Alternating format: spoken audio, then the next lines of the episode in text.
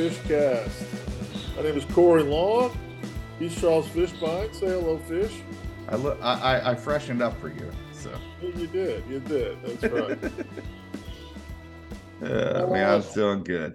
yeah, it's, it's been a few weeks since uh, we had something out. We actually recorded one that never saw the light of day. It was kind of outdated. Uh, a few days after, a few, it took me basically a day after we recorded because a bunch of other coaching things, coaching things happen, and uh, and you know, and then uh, oh, on December second, my father passed away. Uh, it was not. He passed away at the age of eighty-one. It was uh, he hadn't been.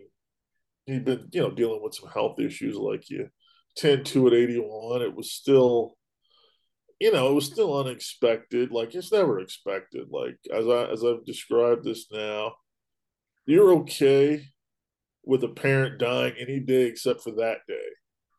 Whatever day that day is, it could have been any other day but that day. And you know, it was that day. So, you know, it was uh tough. I, I miss him horribly. Uh, he was a he was a tremendous role model. He was, you know, the defining role model of my life.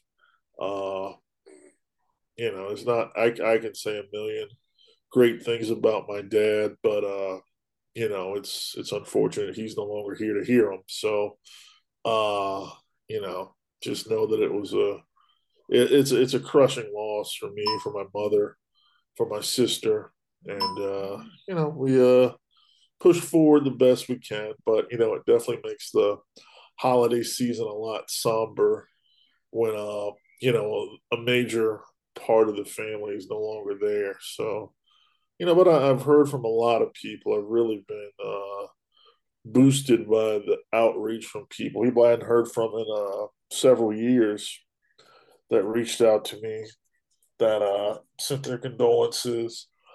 uh friends of his had he hadn't really talked to over the last few years that reached out. So it was a, uh, you know, that's always the the the positive side of it, I guess, is that you do get back in touch with a lot of people.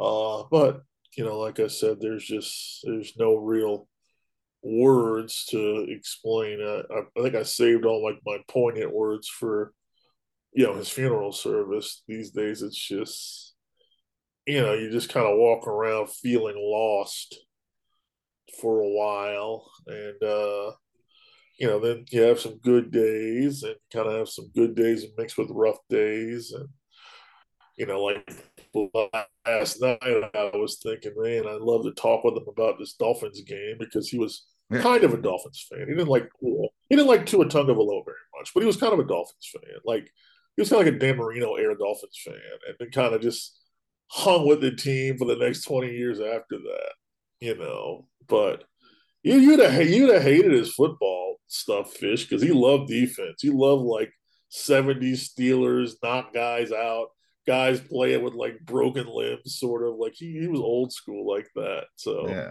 You know, you know, the idea that you think a defensive coordinator should never hold a head coaching job would just just well, I've ne- I don't I don't it's not that I don't feel that defensive coordinator shouldn't have a shot. I definitely do. I'm just you know I'm of the opinion that Um, about that a lot. For yeah, that that offense, yeah, yeah.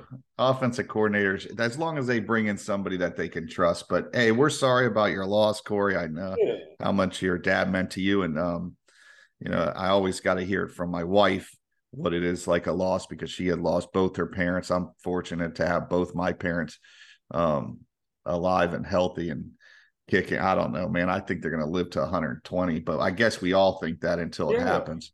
Absolutely. But um, you know, I listen. Hey, he uh, he is a great guy, and I I don't I think I've spoken to him or been, heard conversations with you on the phone. I don't know if I've ever met him in person.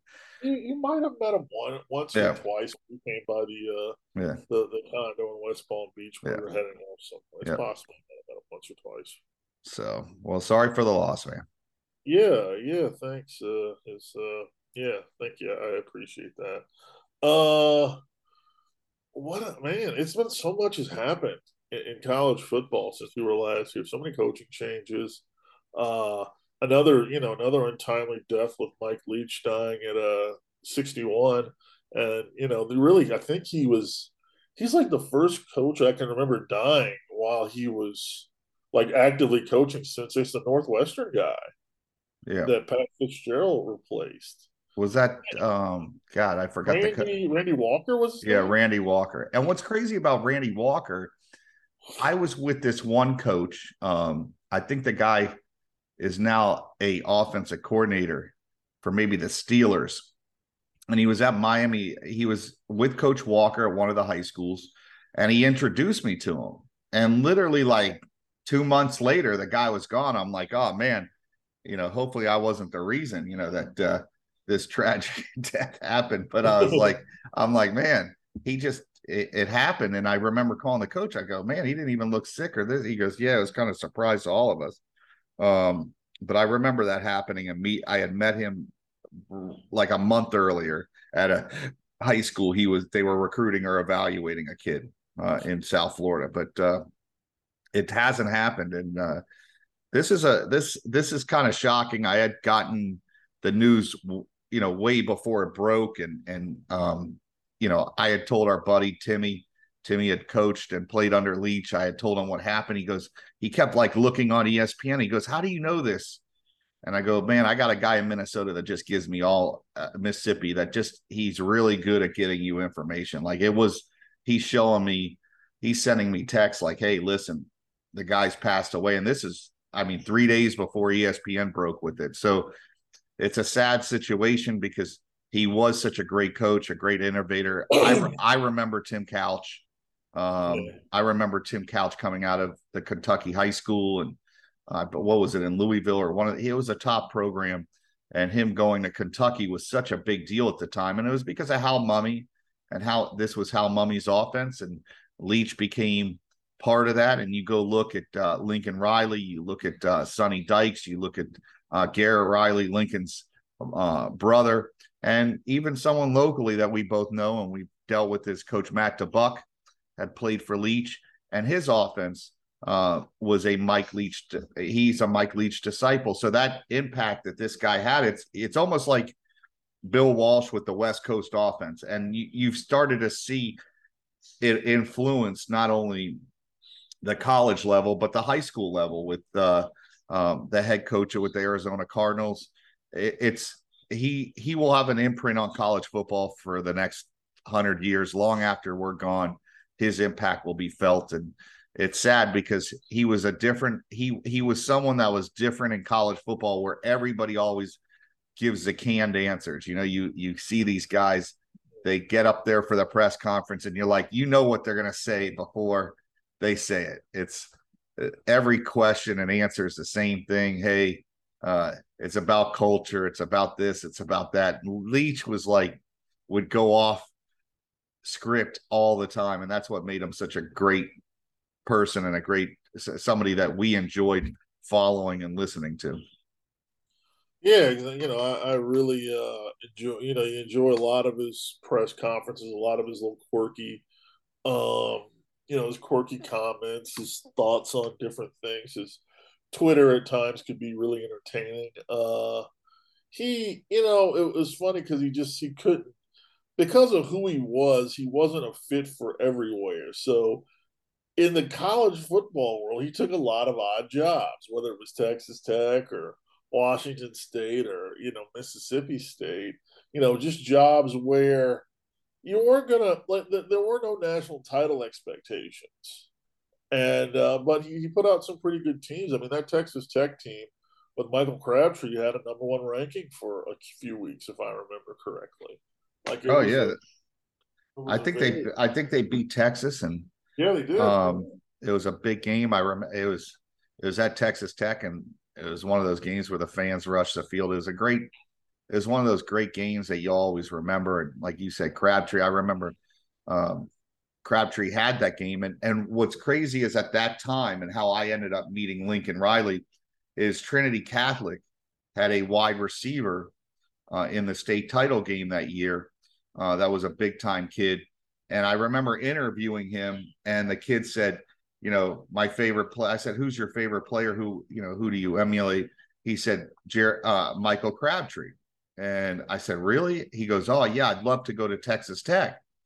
So that's how I got in touch with Lincoln Riley. I'm like, Hey, you know, I sent him the kid's profile, and the kid committed to Texas Tech without even visiting. And then I had told Matt DeBuck about it.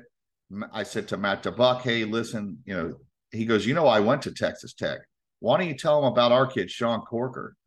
And I said, I go, you went to Texas Tech and and Sean Corker committed, and then they had two kids from Lakeland High School that were uh, brothers. I they may have been even twins. They were just one year apart. The junior, the kid that was a junior wide receiver, was better than the senior uh, receiver, and you you had to take both of them. The dad wanted both of them at the school. They both committed, and then what happened is Leach had gotten fired. The wide receiver uh, from Trinity Catholic ended up at LSU. Corker ended up going and the two kids from Lakeland, one went and they got the the one kid that nobody really wanted. Another kid went to Florida, but then another kid ended up a year later transferring to Texas Tech.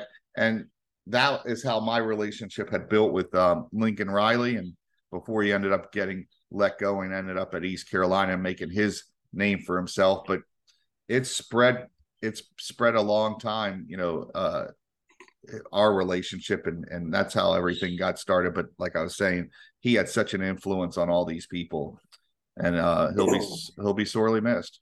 Yeah uh, absolutely absolutely. Uh yeah and the uh you know once again uh yeah mike leach passed away at 61 just really surprising. Uh just like i said you just don't hear about coaches passing away too much and uh Zach Arnett, the defensive coordinator, was, was promoted and he'll be promoted to full time head coach. I'll actually be covering the bowl game that he's at, the ReliaQuest Bowl, formerly known as the Outback Bowl, uh, when they play Mississippi State plays Illinois. So all kinds of uh, our, our old buddy Brett Bielema. So all kinds of uh, fish cast uh, favorites will be in that game. Um, let's see, where do we go? Uh, let's see, Deion takes the job in Colorado, uh, which we thought he, which which by that point we knew, and he finishes out his run at Jackson State with another loss to NC Central in the uh, in overtime at the Celebration Bowl. Tremendous play by Travis Hunter uh, yeah. to get that game to overtime. I mean, just just highlight reel stuff. And Travis is going to be fun to watch in the Pac-12. I mean, that's not going to be a good Colorado team. I think between you and I, we figured they might get the four wins next yeah. year. The one, the but, one thing, the one thing Travis, yeah, the one thing that Travis showed in that game, Corey, is that he made the mistake. I thought he did not reach out with his hands. He didn't extend his hands to catch that first ball, and you're like, oh man, that's how his career is going to end. And there he is at the end. They went right back to him, and that's what you do with a great player you yeah. go back to him, and he he redeemed himself, and they scored. Um, I personally thought at that point they should have gone for two. I, I, That's exactly what I was thinking. Yeah, like listen, if you lose that way, uh, nobody says anything. You had come back, you went for two. It is what it is. But going back in overtime or whatever and allowing the other team one more shot, I thought was a mistake on Deion's part. But these are things that Deion's going to learn. Anybody that sits there and goes, "Well, he lost again, and look, he yeah. Listen, the team went twelve and one, um, yeah. and and for all the top end players they have, they have about five of them. They still have a lot of holes on that team outside of those. People what? know the talent they have, and it's like, well, they've got the quarterback Travis Hunter, Kevin Coleman, who had a long touchdown catching the game, and like maybe four other players, and they got like but the most of your roster is HBCU kids. Yes. So yeah, and that's like your that's a lot of your up a lot of where you're up front, a lot of your back seven. Like it's just, you know, so you know, you still have to win the battles up front, which which they didn't yesterday, which the MEAC is, you know, traditionally in the HBCU system, the SWAC always had the skilled players, and MEAC always had the bigger physical guys just because of location, because they're located in the Carolinas and located in Georgia and located in Florida. So, you know, it kind of played to that uh played to that narrative again. But uh I guess the question is now, where do you see the Colorado program? He took it. It's a bad. It's it was a bad team. One and eleven last year. Um, it's been fascinating to watch his social media during this. Like we've gotten, we've gotten, we're really seeing a little bit. We're not seeing totally how the bread is made, but we are getting to, we are getting like a first hand look at him going through the facilities, him meeting with the team for the first time, seeing some of his staffers, which include a few friends of ours out there. Uh, him meeting with the players for the first time and telling most of them they're going to be gone uh, because they are good. I mean, what I like what one player said. Uh, so, Coach Prime, uh, what coaches are you thinking about keeping from the whole staff? Probably none of them. Yeah, just look at probably none of them. Yeah. Like, God, and then you know his first recruiting weekend, uh, and, and all kinds of things. Like Colorado is the most exciting team to follow next week for early signing day because you just don't know what's going to happen. Yeah, listen, you see what happened at Kansas, um, and how how they turned it around. You could win quick in college football, you know, with the whole transfer portal. Like we've talked about it. While we're not big fans of the portal, and people say, "Oh, how are you not big fans?" I do think it helps programs like Colorado become relevant. Like you could go in there and bring in 30 between high school and the you know transfer kids. You could bring in 30 kids and and get an infusion of talent that can help you win three out of conference games and maybe pull an upset or two. I mean, the Big 12 um you know, while it's a good conference, you've seen that you could win, uh, you could pull upsets. I think there's an opportunity to pull upsets. You saw Kansas beat Texas last year. You've seen Texas get upset by some schools this year. So you can win in that conference. And and what's to say he can't get to five or six wins next year if everything I mean, it is a bad football team, but I don't think it's any worse than the Kansas team well, that uh, that yeah. the coach Leipold took over there. Yeah, I mean, you think about it, the Pac-12 is pretty you know, I mean, Arizona State, I'm, they're not going to be good under Dillingham. They might never be good under Dillingham, but they're not going to be good next year. I can tell you that much. Yeah. Uh, Arizona's still in a transitional period, although they're getting better. There's teams like Cal that you can that aren't, you know, there's there's some un there are some teams that are just not very remarkable that you maybe can sneak an upset on. Maybe you get a win over Nebraska in your non-conference. Maybe you get a win over Colorado State. Uh, they also play TCU. They're not going to get a win there. Yeah. Uh, but the other two, it's you know Nebraska is kind of in the same boat with Matt Rhule coming in. Yeah, I and, mean you you look at their schedule: Nebraska, Colorado State, Arizona State. May um, I think Arizona's gotten a lot better. I don't know if that game's winnable next year. Stanford, um, Stanford would be a winnable game. Yeah, Stanford. So you're talking three, four oh. games in there that you know they went one and eleven, and I think if he gets to four, he could get to four or five wins. And you never know what can happen at a Washington State or one of those games late in the year. If guys get hurt or whatever, you could pull it up. Said, I mean, I watched Washington State last night. They were not a very good football team. Um, they did not look good, and they didn't look like. I looked up some of their guys, and it doesn't look like they're bringing a whole lot of them guys back. So it'll be interesting to see what happens. Yeah. Uh, you know, the big day is uh coming December 21st, early signing day. The early signing period goes from the 21st to the 23rd. It is the primary signing period now. I don't think we're we're no longer uh, hiding that fact that I mean about 85 percent of the kids are going to sign that day, and uh, and really with the transfer portal coming into play so largely after that early signing period is that that second signing period, just not a lot happens. I mean, there might be, there's usually like three or four or five holdouts from like the major All Star games that just make announcements on that day for TV purposes. But so much of your work is going to be done over the next next few next three weeks.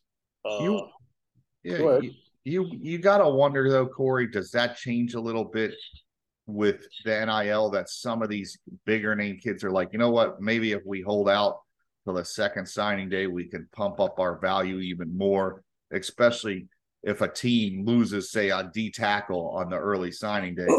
and then there's a big time D tackle out there, uh, you know, and that kid's like, all right, his people are like, listen, we could really push this number up now that this school just lost a kid, you know. So it'll be interesting to see if some of these kids leverage um, their uh, NIL for a better deal later in February. Yeah, I, I guess it could. It really hasn't manifested like that too much so far, but you know it could. I, I think. I, I still think the bigger names are a little concerned because they're going up against portal kids, you know, that are a little bit more established. And it's like you might miss out on D tackle, but you know, there could be. And they're having there's not a lot of great line talent in the portal so far this year, but there could be, you know, one or two bigger names that pop through that, you know, that that, you know, because that's the thing. When you're signing later, I think you're kind of competing with kids that have some experience. You go from competing with your high school peers and now portal kids. And that's a battle that the high school kids aren't winning right now. Uh, hopefully, they'll start to win that one in the future, but right now they're not. Uh, I was watching. There was a lot of bowl games that passed. I had to cover the Cure Bowl, which was a miserable football game. You were covering the Florida State football finals, which uh, the both the urban championships and the uh, suburban championship. My friend called one of them. He called it the urban and the gated community championships. So I thought that was kind of funny. But uh, uh, so we we'll get to that a little bit. Uh yesterday's Bowl Palooza because you were you were out covering stuff and I was sitting at home watching a lot of games. Uh, Florida needs a quarterback. They got to go in the portal like and get one today. Uh, yeah. lose Anthony Richardson to pro. Uh, you lose Kitna to pedophilia. Uh, you know, so you, uh, you and Jack Miller's not good. At least he wasn't good yesterday. Now Oregon State's got a good defense, so I'll give him that. But man, he's like, there's no way you can go into the spring with that guy as just none. He can't go in as your starter, especially with so so many quality quarterbacks in the portal.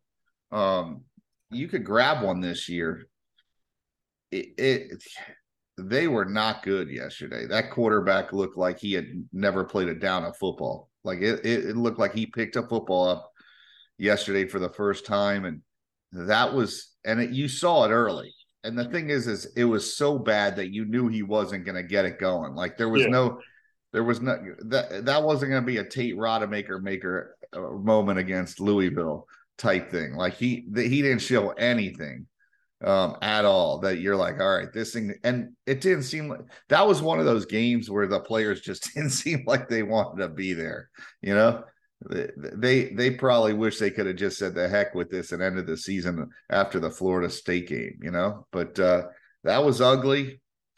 Um, I know Gator fans are just really disappointed, and it's I I always sit there go, what did you expect? You've seen this team yeah. all all year and the best player you had wasn't playing, and the backup to him that did play this year didn't play, and now you're basically down to a guy that you don't want to play. I, I always find it amazing when fans know what's going to happen and they still bitch and complain afterwards like they expected some miracle from God that yeah. the team was going to show up yesterday and play well. It's like, really? You really thought, yes, if you were a Gator fan yesterday, you should have honestly gone to one of these establishments for fun that, you know, for for certain purposes and put your mortgage on Oregon State yesterday. And maybe you wouldn't have been so upset with your coaching staff because they delivered you an early Christmas gift. Because that that was about as early of a Christmas gift as you could have got. And they gave it to you.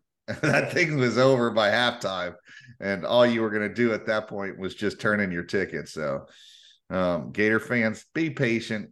You know what? They're they are recruiting pretty well. That thing's a rebuild. They're going to need you know another two years, and I know that seems like a lifetime for fans these days, but it's just not a good football team, and it's not a good football team with for all those people that hated Anthony Richardson. Man, I guarantee you they wish he was coming back next year. You know. Oh, oh Absolutely. I mean, because you know, he at least gives you some playmaking ability that Jack Miller just did not give you yesterday. And that was including the fact he didn't have a lot of receivers. They just they were a broken down, beaten up team. And uh, you know, right now they're doing some decent things recruiting, number 11 recruiting class in the nation. I certainly think Billy Napier is going to be really aggressive with the portal this year and trying to build the roster up. But their start is going to be with a quarterback. I think, you know, I, I think they have to aim high at the quarterback position. Like I would be, I'm wondering if they can get it on Hudson Card at Texas, a kid that I think uh, I think can play. They can play at a pretty high level. And I wonder if that's not the guy that they're going to be really looking at because they, they need somebody that can attract other talent. Yeah. And I, I think, you know, he's the type of guy that could. And and you, I I think Napier calls a good enough game, and they're creative enough that if they get a decent signal caller, they could get to eight wins next year uh, with the talent they have coming in. And if he hits the portal, I don't think the Gators are. They were competitive in a lot of games that they probably shouldn't have been. Um, he had that team prepared for most of their games. They just they we talked about it. They ran out of steam. Um, yeah. They the lack of depth. We saw that coming. That the depth is the Gators could not afford any injuries this year, and they were they were i mean how many games did they go into it with like one wide receiver uh, that was like a scholarship kid um, yeah.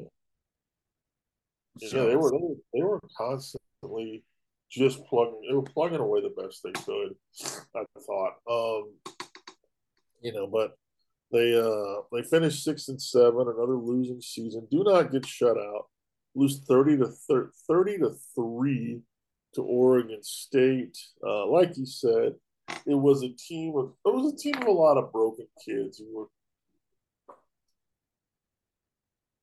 you were within a you were you know you were without Richardson. Ventrell Miller didn't play. Some other kids didn't play. You know, you credit the kids that do play. And in some situations, there's something I want to ask you. In some situations, do the opt outs kind of work in your favor if you're a young coach like Nate Or if you're a if you're a, kind of a young head coach like Brent Venables will be at Oklahoma, like I think Florida State's going to absolutely pound Oklahoma because Oklahoma has a lot of kids opting out, but it also gives you a chance to play a lot of freshmen. You've got that one-time waiver this year that you can play freshmen and they won't lose their red shirt even if they've played four games already this season. So it gives you a chance to play some of the kids you just recruited and see you actually get real game reps with them that don't count. You know, they they they're just something that gets something on film and you can go in over the summer with. Well, it's basically the bowl games only count. Bowl games only count to the teams that win. I've learned that. Yeah. Uh, well, look, I mean, it's basically an extra set of spring practice. I mean, you get you get it's like a spring game. You basically get to play these younger guys. You get to see them play and and get reps, and you get to move forward to see you know what you have moving forward in spring and where you, and it gives you an opportunity as a coach hey listen these are the where do we have to fill in the gaps the quickest you know i mean you're not going to fill every hole this off season but you can go and fix many of them uh, with recruiting and the portal and try to close that gap this is a team that is at least two years away from really competing in that conference. I just think, especially on their side, I think Georgia and Tennessee, you know, Georgia's lapped them five times already. They're already at the finish line. Tennessee has pulled away from them.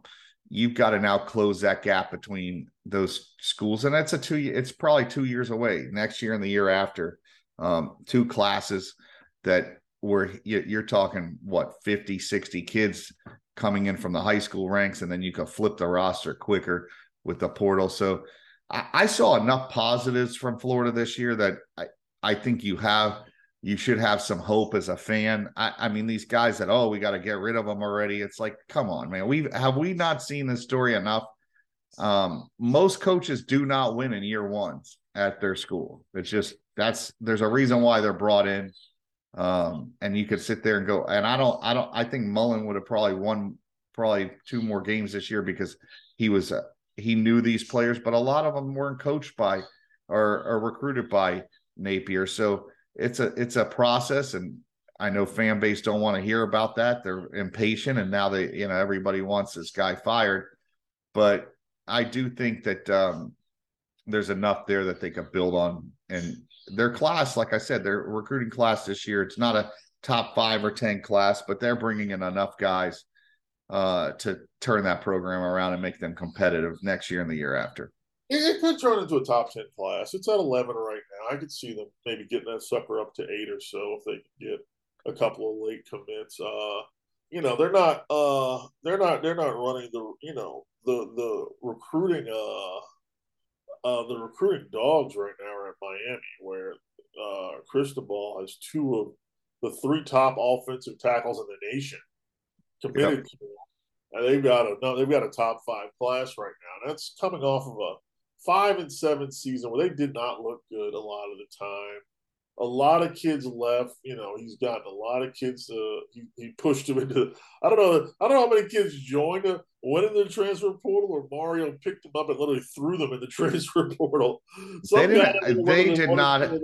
I think most of them did not have much of a choice. I, I mean, you look today, Mario landed Javion Cohen, the offensive tackle or guard from Alabama. Alabama. So he's he's listen, we've talked about this. You build a program inside out, and he's trying to make one thing you're going to notice at Miami next year is their O line is not going to be small. That's going to be a big group of kids. Um, so it's going to be interesting to see what happens. But I, I'm telling you, he's he's taking a sledgehammer to that thing. Yeah, but he had to. Yep he had to. It just you know it wasn't going to work the way uh it wasn't going to work the way I think some of us kind of thought it might. Like he might come in, he had the quarterback, he had some pieces. He just needed to really just improve the preparation of the team. But as the as you start peeling the onion back, you realize the team's just not very good, or they, they were not good when they were motivated to play. When they weren't motivated to play, they were downright bad. So it's important for him to, you know, I think, you know, I want to see what he does in the transfer portal, but right now he's got a good balance of bringing in a strong high school class and bringing in the right kids from the portal that can play, but not, but not completely stand in the way of, you know, stand in the way of the freshmen and the young kids that are going to be coming through the system, which is which is what you want out of your portal kids. No, there, there's, there's no doubt. Um, he's going to have to plug and play. Like I said, they, you go look at their recruiting class. Um, it's a great recruiting class, but there are some holes in it. I do think, uh, I like the, the Johnson kid out of Dillard, but they do need to bring in another back um, in this class. So either they got to lay on one out of high school or they got to go to the portal. I think their wide receiver room well, they've got a couple nice wide receivers. They still got to improve that. And also the D tackle position, losing the Jackson kid to Florida State. Uh, from a depth standpoint, I, the guys they have coming in are pretty good, but they still need some impact guys. It'll be interesting to see what they, they do there. And those are the three spots that they're going to have to go into the portal, um, most likely. But three's better than 12 or 10 or whatever, how many other spots they have. So they we know they really don't have to do much more in the portal on the O line. I do know that they're um, going after a kid out of uh, the West Coast um, that they have a shot. So if they bring him in, they basically flipped the offensive line. Uh, I, you know, they've got parts, and and he, this recruiting class uh, is going to help them a lot. But like we said, he'll plug and play at uh, the positions that they didn't finish strong in in their recruiting class, and that's that's amazing to say considering they're going to probably have a top three or four class in the nation. But every class you could always pick apart. Hey, where could we have done better? But overall, it's a great class. Yeah, absolutely, absolutely. Uh on the FSU end with the transfer portal, they got two tight ends. Uh, Jaheim Bell, who was from South Carolina, real good athlete, probably more of an H back guy. You move around. You can do he gives you a lot of versatility in the offense. And they also got a kid from Shorter College named Murlock. Was that his name? Kyle Murlock or something. Uh, oh, Morlock? Morlock. Yeah, Morlock, yeah. Morlock, and uh, I would say he's a he's a, he's more of an inline guy, kind of heavy footed. Interesting take, you know, big kid. So I think he gives you some two tight end set capability, but I don't see him as much of a receiver or anything. I don't see him much of a downfield playmaker. Uh, that being said, they they finally realized how bad their tight end room was. It just got two tight ends. Like the recruits that they've recruited at the position, and they've recruited quite a few, haven't worked out. Like none of them. Yeah, it's it's just from a probability standpoint, you're like uh, you would think, all right, we have six guys on the roster. One of these guys can play, but um, I guess they're not very good. I, you know, the two guys are bringing in. I really like Jaheim Bell. The two, uh, just his ability uh, in Norvell's offense. Norvell likes these moving parts. His ability to line up as a tight end, line up over the slot, line up in the backfield. I even think Bell can play the wildcat or even, uh, you know, line up in the backfield if they take Trey Benson off the field. This kid's so versatile and what he could do. He's very impressive uh, athletically. I think Bell is the one kid that can come in and make an impact right away. I'm not as high on the kid from Shorter. I've been, I know some people are going to go, ah, they disagree with me. It's fine. I don't listen. I, I see a guy that is maybe a slightly better version of Kaz Borowski, and that there's nothing wrong with that. Listen, not everybody wants to compare everybody to uh, Gronkowski and Kittles and Travis Kelce. I'm sorry, this kid's not one of those. And that doesn't make it. This is where I have an argument with people. It doesn't mean I think he's a bad player. Or yeah, he, it doesn't mean he's a bad player that he can't be a useful piece. Like yes, I'm looking at him and I'm thinking, okay, this allows him to have. He kind of he's an inline guy. He can help him with some power formations. You know, he does. He there there is plenty of use for him that doesn't make him, you know, that doesn't have him catching the football. Yeah. As long as he can block, which, you know, we'll have to know this if he can block at this level, how playing it shorter is going to translate to being a blocker at the power five what, level. What playing five. a five foot eleven DN that you're freaking crushing compared to actually having to block a kid at Clemson like a Kyle Murphy or uh, or one of those guys that comes off the edge that's 6'5", 260 pounds and can eat your lunch. Yeah, there's a big difference. There's a big difference in yeah. blocking those guys. You're not going to drive them 15 yards off the ball and put them on the ground like you are where he's at. And and my big concern is is that you know going to these state championship games, the one thing you learn is that guys when you get to see them in person and that in-person evaluation forget highlight film forget even game film when you get that opportunity to see them in person that's really when you can tell if a kid can play at a certain level. And nobody as far as i'm concerned on the staff has seen this kid in person and i have concerns and and people can you know bust my chops about it and ah oh, yeah you know well you felt this way about this kid and you were wrong or whatever I'm still I, I believe in certain things, Corey, and people can disagree or agree. I think I've always told you the same thing. You got to see these guys in person. You got to be able to see them. Listen, if we didn't see Jermaine Thomas in person, we would have never known what type of player he is. But we saw him in person, saw he how he reacted when his team was down. We saw how he was as a leader of that football team, and he made every play that mattered to help that team get back in the game. And if we had never seen him in South Carolina playing, I think you and I would have had a different opinion of Jermaine and thought, all right, this kid's not a take. And that's where the mistake comes in because if you don't see them in person, then you could you're basic you're you're just taking a chance on somebody. And look, that's what happened during COVID. They they weren't able to go out and evaluate these players, and look how many of those guys ended up bad football players. Yeah, I mean, absolutely. It's just the way that that it happens. You gotta, you gotta, you gotta be able to see them at the comparable, at the comparable competition and see what their projections at. But you know, I I don't know exactly what they're going to use this Morlock kid for. My assumption is he'll be much more of an inline blocker than anything else.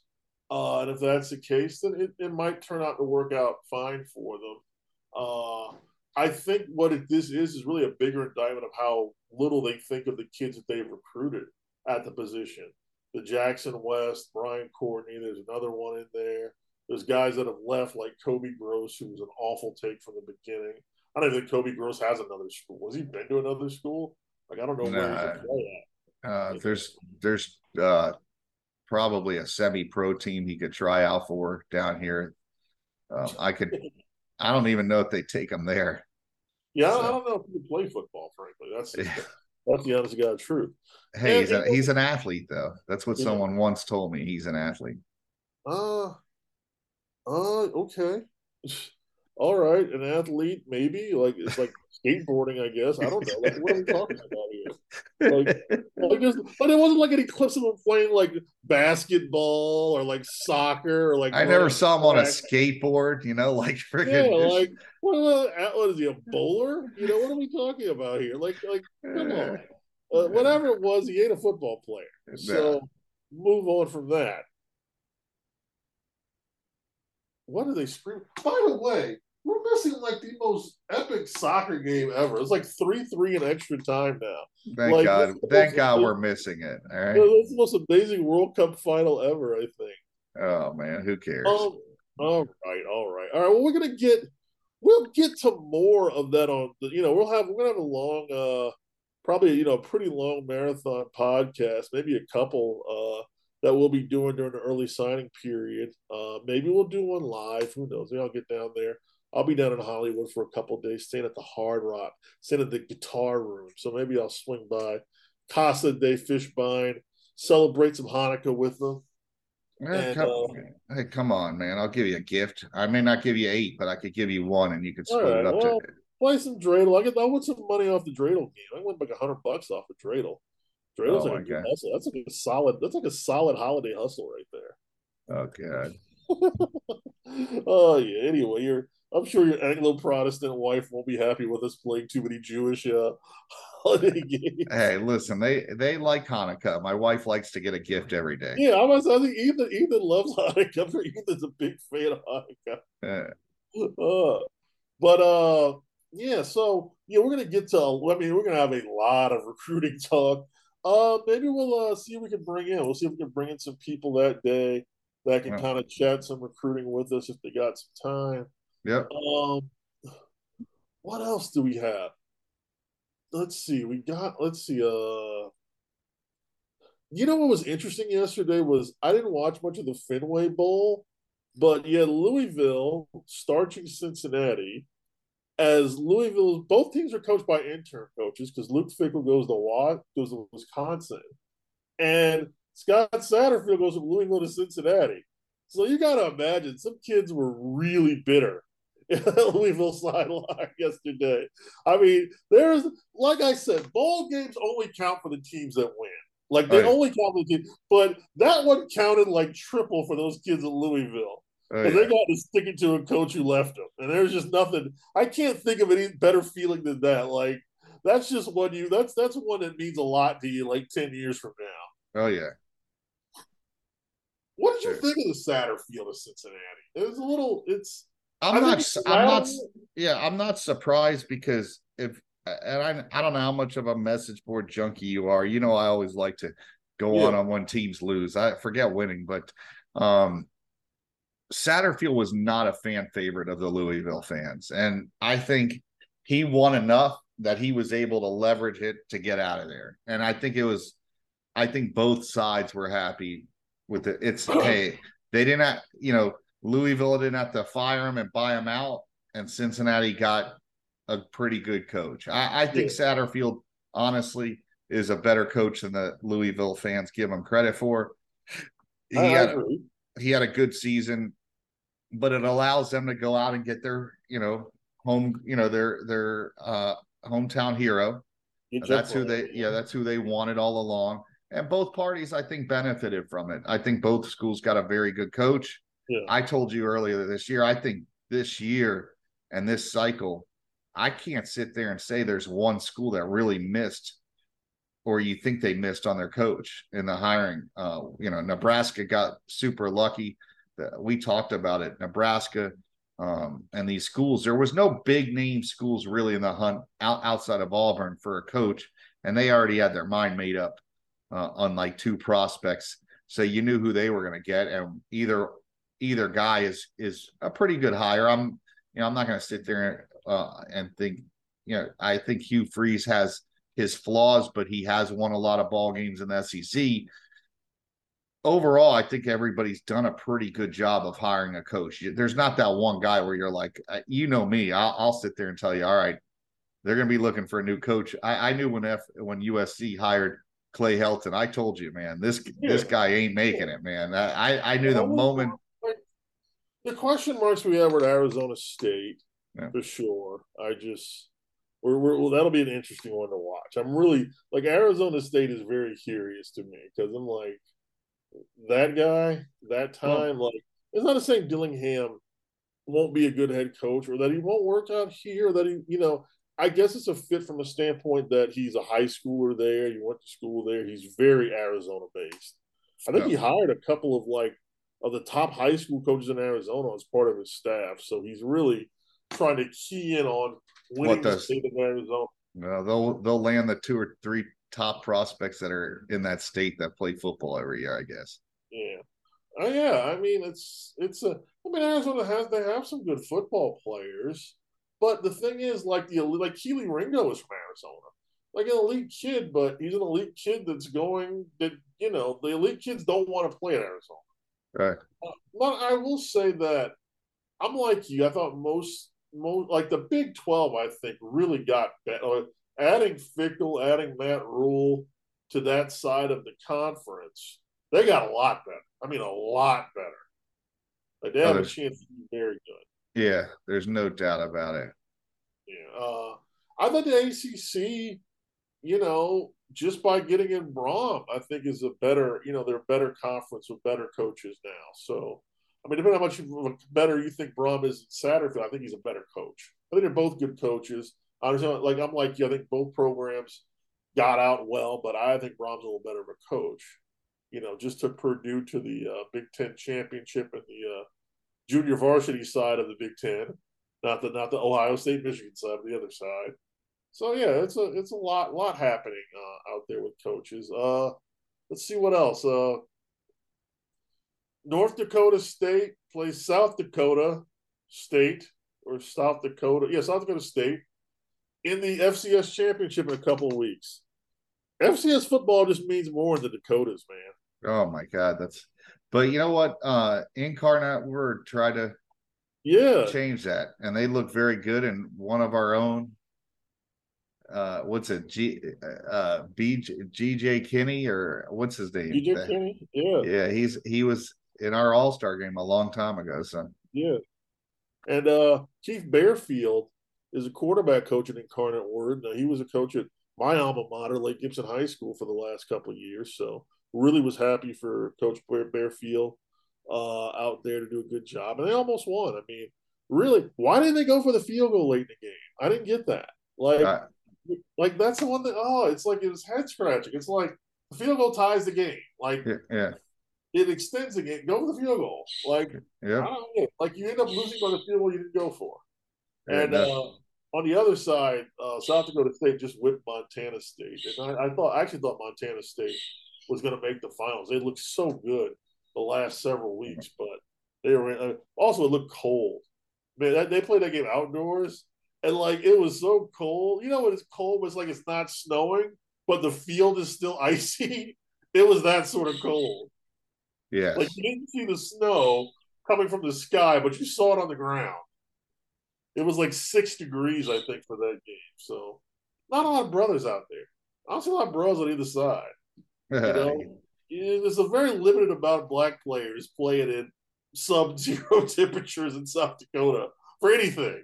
Oh man, I'll, I'll let you comment on that. I, a lot, a lot of, I saw a lot of camouflage up in the uh, a lot of camo up in the stands there. Yeah, uh, I'll I'll let that stuff go. I don't want to be canceled, man. So I'm no, all good. Not, we don't get canceled. Listen to us that would cancel us anyway. I say I'm black. I can say it. Not all playing in that game.